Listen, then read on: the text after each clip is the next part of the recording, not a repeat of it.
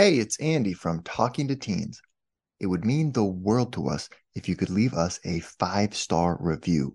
Reviews on Apple and Spotify help other parents find the show, and that helps us keep the lights on. Thanks for being a listener, and here's the show. You're listening to Talking to Teens, where we speak with leading experts from a variety of disciplines about the art and science of parenting teenagers. I'm your host, Andy Earle.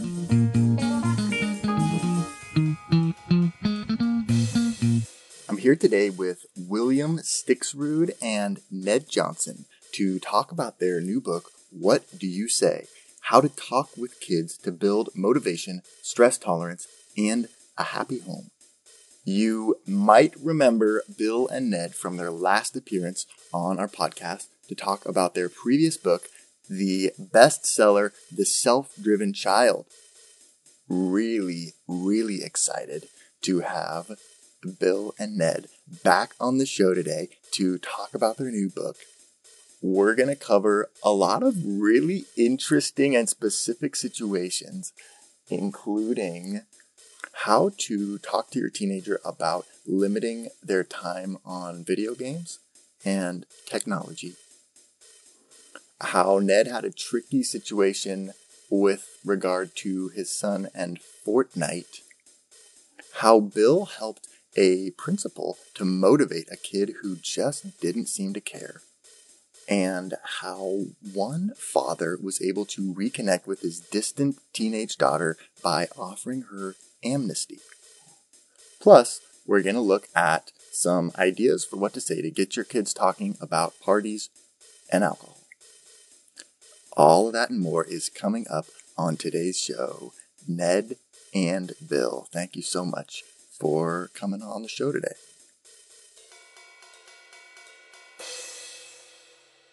Really excited to have both of you back on the show. I feel like I've known you guys for a while now, and uh, it's really cool to see your work evolving and to see you putting out this new book, uh, which is called What Do You Say? How to talk with kids to build motivation, stress tolerance, and a happy home. Thanks for putting out this awesome book. Talk to me about it. Where did this idea come from? Why uh, was this the next book that you needed to write? Well, so often, what parents responded to in the Self Driven Child, our first book, is some of the dialogues in it. And so often when we lecture, people say, well, what, my kid does this, what should I say? I tell them a million times, but I still can't get through to him we were talking with our, our agent who, who uh, about a second book and he said god you said just self-driven child is a great book but uh, write a book that just has more language for parents uh. what you do, what do you say to kids if, if, if you if you're trying to help them change or try to help them find their motivation or try to help them regulate their sleep or their use of technology or pursue happiness in, in a more sane way you know did that uh, and so that's what we focused on for a year and a half or so and put together this new book Ned, what do you want to add, my friend? I think that you know they think that pretty much covers it. Uh, you know, the, the other thing though I would add um, in uh, in the self-driven child, we talk we principally talked about autonomy, right, and the importance yeah. of autonomy, both from a stress perspective and, and stress tolerance, but also for kids to be intrinsically motivated. But along with that model of self-determination theory, it holds that relatedness is important. And one of the things that occurred to us is that oftentimes there's a bit of a trade-off between autonomy and relatedness. If, if I'm a parent, if I'm trying to get my kid to do something, I may be undermining his autonomy. And he might go along with that because for him to fight me on it means he has to sacrifice his own autonomy to maintain the relationship with me. And both of these things matter. And so, one of the reasons that parents will tell a kid a million times, right, or lean on it, is they're just not being as effective in getting across the advice or the wisdom that they, they, they have to share. And it's not because they're know-it-alls, because they want their kids to have the benefit of their wisdom. And so so much of this book was was really not about as much about the what as the how. And knowing that if yeah. we as parents, as educators, are more effective in how we communicate, we can do it in a way that is respectful and, and, and effective, maintains that relationship uh, along the way. So it doesn't have to be a trade-off. Yeah. And I mean, you guys start out the book talking about the importance of connection and starting with a really strong connection And you guys even have a recipe in here. You know, I didn't think it could be, connection could be broken down into a four step system, but it's, it, it's been done. What, how, where did you come up with this and how do these, how, how do these work? We got to stay calm, understand, reflect, and explore. Yeah. Yeah. Yeah. You can remember it with the acronym SURE. You can be sure that, that, that, you can be helpful to your kid. If you, when, when, a kid has a strong emotion, if he screws up something or you're, you're mad at him or he, he, he uh, he's, he's not being cooperative, if you can stay calm. And, and so important is to try to understand because we, we so often we leap yeah. to judgment. Why'd you do that? As opposed to, you know, help me understand why you did that, that, kind of thing. Mm. So it, it, stay calm, seek to, under, to understand that's the you, then reflect. And we, we talk about the, this kind of time honored skill of reflective or active listening, where we, we kind of we summarize what a kid is telling us in, in a way that we try to let them know I, I'm, I'm, I'm paying attention here. I'm trying to understand what you're saying. And then we explore. We, we, we ask questions to try. When a kid's open to it, we can ask questions to try to understand more. We can keep a conversation going.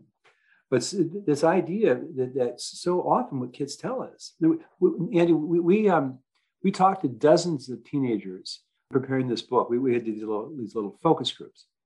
And one of the questions we asked them is, who do you feel closest to?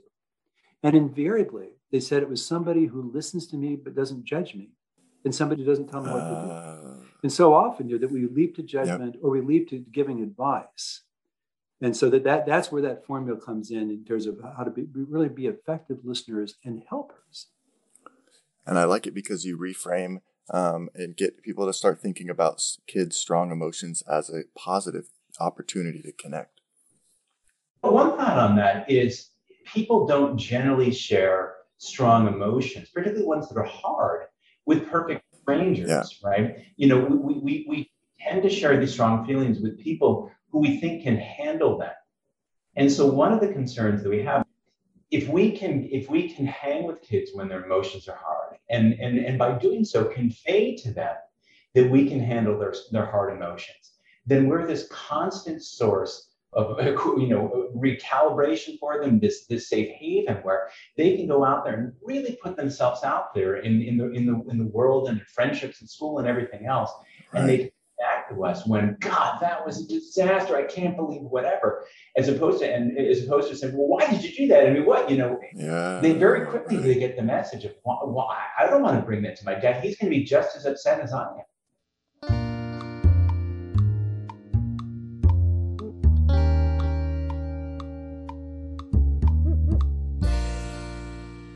there's a story in here about your son Ned, and he's like playing Fortnite, and you're trying to figure out how can I kind of get him to regulate his own Fortnite usage. So, uh, how did you work through that?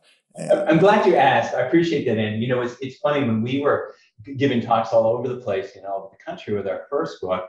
You know, we talked for a while, and then people ask questions, and always the first question was, yeah, but what about technology? Uh, and Bill and I would always look at each other when, when the first question wasn't about technology.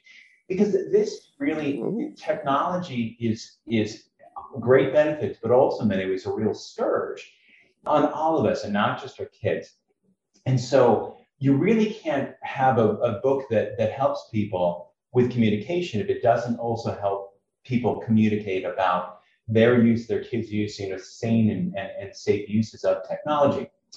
So my son was kind enough to offer me a really good opportunity to see whether I could walk the talk, right? So his sophomore year, the game Fortnite came through like a plague. And he, like a lot of young men, was just obsessed. And it's, a well-designed game. Boy, does it make it addictive. Fun, fun, fun, fun, fun. So here's the opportunity. He had a Friday off from school on Thursday night, I'm asking, so, so what are you going to do with your day off? And he says, play Fortnite. Oh, great. Um, good. Uh, anything else? I, will think about it. Uh, okay. So I come home from, from work on Friday. It's like five o'clock, it's six o'clock, whatever. There's my kid, lovely child, but still sitting in front of the computer, still in front of the computer, I should add, still in his pajamas. And I, I admit to being a little hot. I was a little like, really, dude? I mean, it's all the things that you didn't clean his room, whatever, whatever, whatever that, that I might have imagined could have done.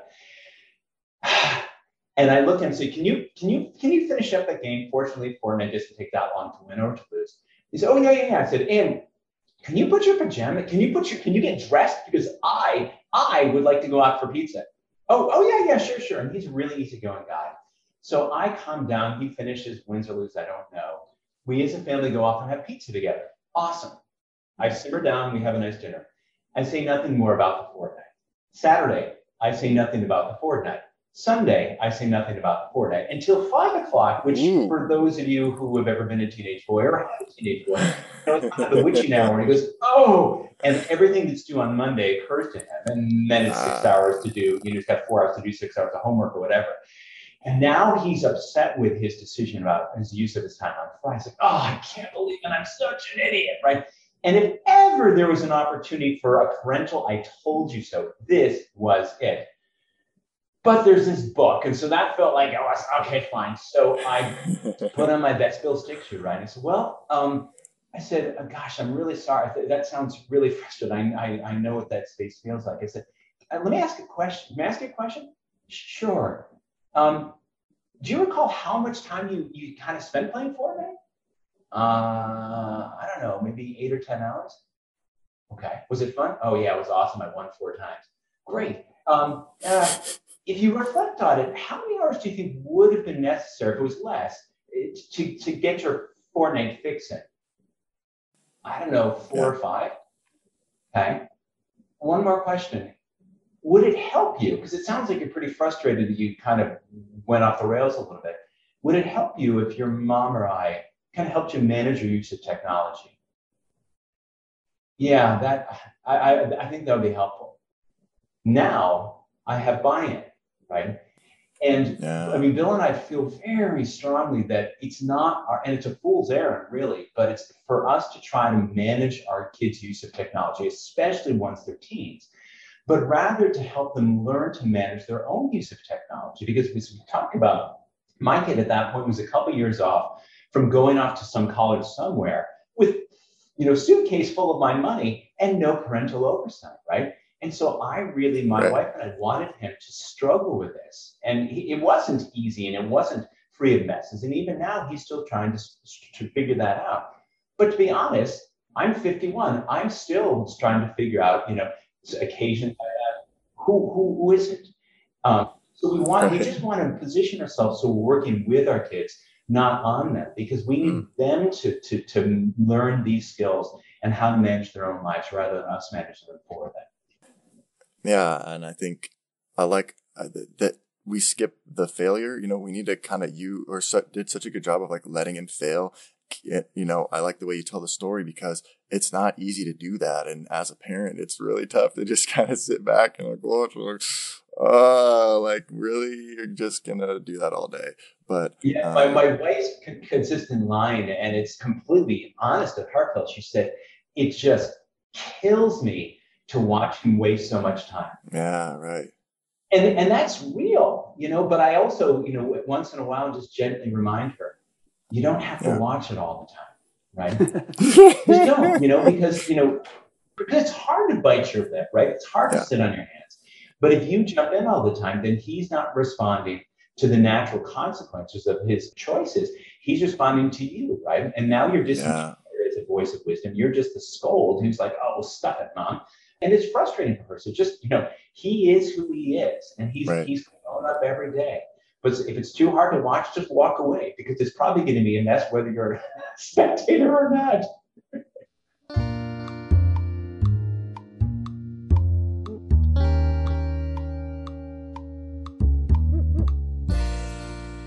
you talked earlier about how important it is for our kids to know that we can handle it, that they can, you know, express their emotions and we're not going to freak out. We're going to be okay.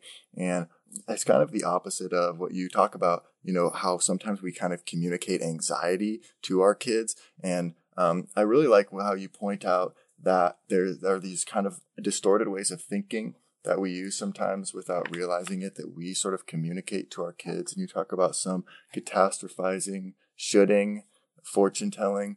Like, how do we sometimes, um, without realizing what we're doing, like communicate these faulty ways of thinking to our teens? You know, we just uh, we just wrote a piece, um, and the title is "Be Very Afraid." Mm. And we, we, you know, we, we, we traveled around the country talking about our, the self-driven child uh, for a lot until, until COVID. And every place we went, but mainly what people talked about was how stressed and anxious their kids were. Mm. I went to Seattle and they're talking about the second grade kids who were in school refusal.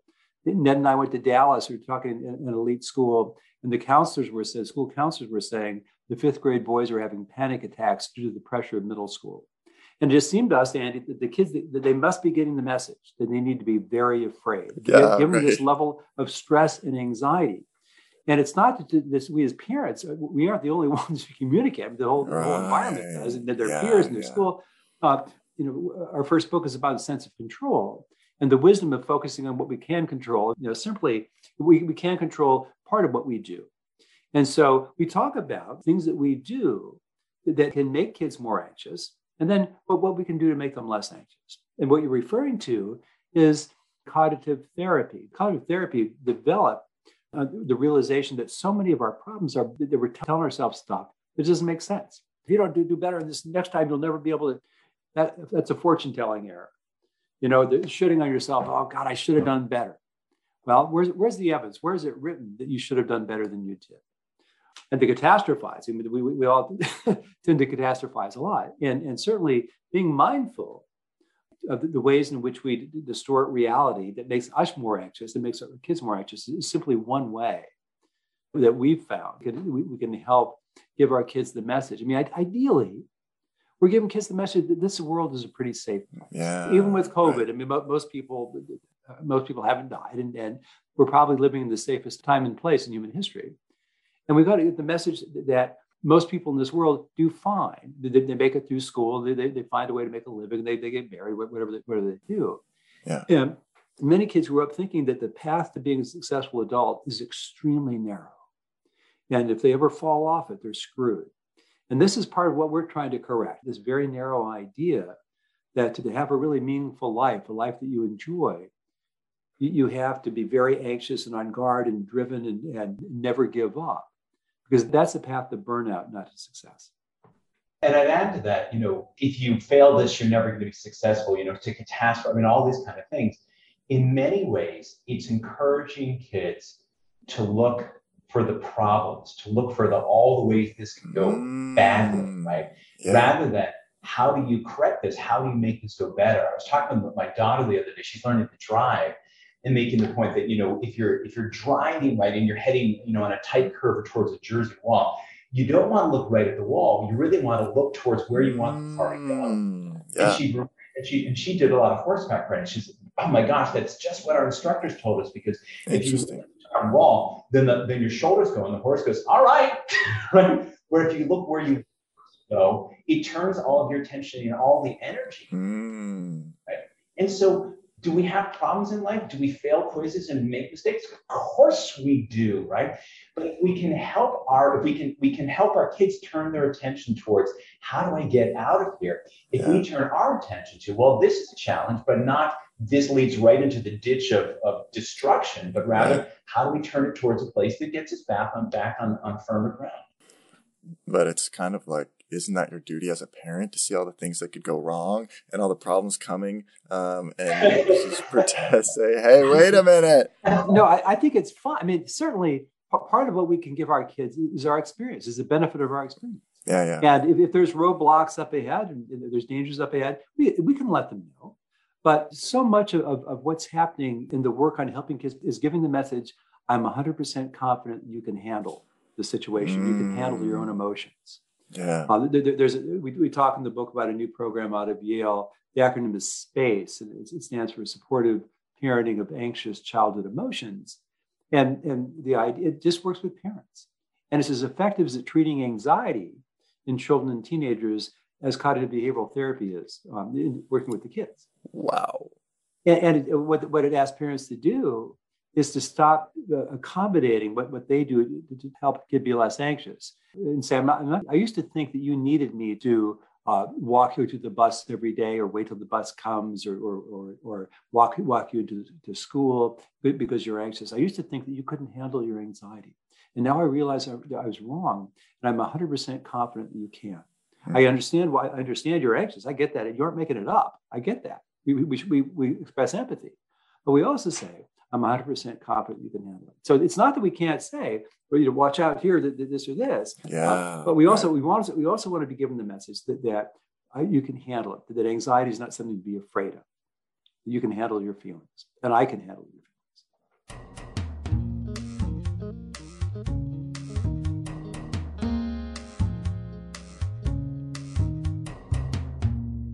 Also, um, when you're talking about the space program, uh, I had written this down too because I thought it was really interesting. You talk about how parents use strategies uh, called active participation and modification to kind of help kids calm down or prevent them from even ever having to like get upset in the first place.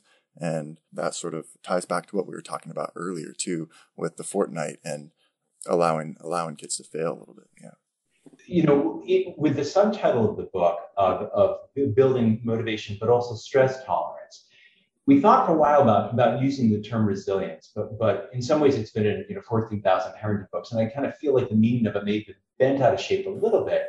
Yeah. But technically, resilience is nothing more than the ability to return to a previous state, right? So I'm fine, I get upset. How well or how quickly do I return to, you know, being being okay? And that's what that's you know that's a you know, really good marker of mental health.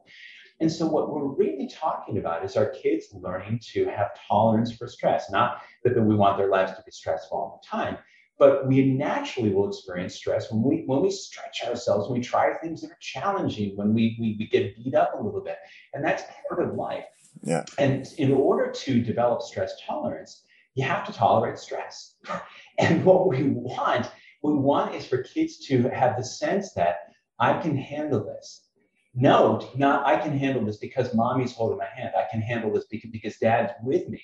And obviously, when they're little, you know, when they're when they're one, two, three, four, five, we're co-regulating with them. But as they get older and older and older, we don't want to be their walking, talking, you know, security blanket so that they can handle these things when they're when they're with us. And so what happens with accommodating, you know, if you think about having a, a two or three or you know baby who's who's upset, ooh, we rub their backs. I mean, they're there, there, and we soothe them. But we can get into the process of pattern where we, we reassure them constantly, opposed to their having thoughts with which they can reassure themselves. Yeah. Or we make all these accommodations where they don't like this, they don't. There's a there's a Kate Julian has this beautiful story in the Atlantic from I guess a year ago now, um, where it talks about a family where kid was really picky with eating and they okay. accommodated him by basically only feeding what he wanted to. And right. they had like 1,100 meals or 11,000, whatever it was, of turkey loaf. Because that was the only thing, you know, and on any given breakfast, lunch, or dinner, it just wasn't worth fighting with him about yeah, turkey. Right. There, the whole system had worked around to support his, you know, his consumption of turkey loaf, where you know, you could say, look, I know you don't love macaroni and cheese, but that's what we're having for dinner. That's and I what we got. Yeah. but I, I, know you might not love, love it, but, but I, I know you're strong enough to handle macaroni and cheese. We're here with William Stixrud and Ned Johnson talking about exactly what to say to difficult teenagers in all kinds of different situations. And we're not done yet. Here's a look at what's coming up in the second half of the show. There's nothing better for a young brain than working hard to get better and better and better at something that they're interested yeah. in, they, they, care about, and then sleeping so that the, the brain solders in uh, what they learn from the experience. There's nothing better. It makes the point that anything that's worth doing well is worth doing poorly first. The best message you can give your high school kid or give a teenager in general, uh, besides I love you, is, is, I have confidence in your ability to, to, to make decisions about your own life and to learn from your mistakes. And I was talking with one of my childhood friends who has four kids, and, and the, the youngest daughter was just a pain in the ass for, for all through high school. It was just all through high school. Hey, we're just constantly you know, uh, testing limits, breaking boundaries, breaking Yeah. rules, lying to her parents. He said we just had a terrible relationship. There's just a complete lack of trust.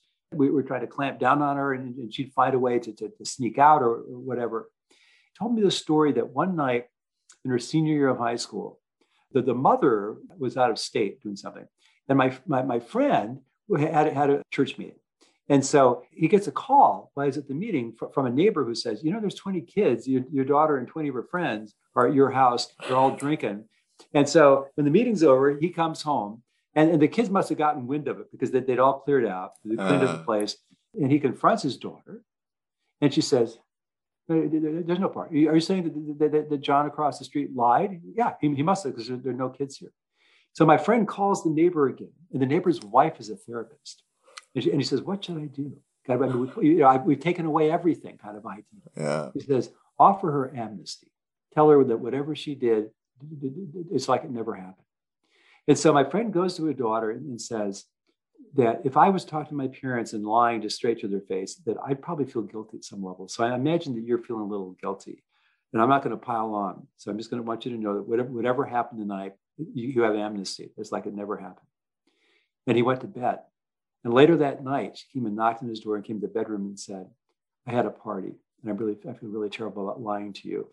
And he said that the temperature in their house increased by 30 degrees. I mean, it, it was that, that cold tension, you know, can't stand to be just uh, the warmth of their relationship. He said it was, it was completely game a game changing thing. Mm. Not not to do the knee jerk. We're going to punish you for this. And what he said later, what he told me later was that I wasn't. I, I don't want to. Dr- drinking's not good for the teenage brain. Right. But you know, I, I went to parties and drank, drank it sometimes. It, it, I wasn't so concerned about that. I was concerned about just the terrible relationship. yeah. And he pri- Right. prior, by prioritizing the relationship, it was a complete game changer. He said that we started to communicate more openly, started to be, have, actually have fun together, started to trust each other more. And her parole officer says she's doing really. No, I, I that. But, uh, you know, time honored lie, but, but, but uh, no, but she's she, they have a very close relationship now, and it's just it was just one of those times where we just changed the energy. We changed the energy where we would focus on love and relationship, and not think that we have to reflexively punish or set limits or or, or um, do something that, that really isn't very effectual. I mean, most punishment is a very ineffective parenting tool, and it usually harms the relationship. Want to hear the full interview? Sign up for a subscription today. You get access to all the interviews I've conducted, as well as new episodes weeks before the general public. It's completely affordable, and your subscription helps support the work we do here at Talking to Teens. Thanks for listening.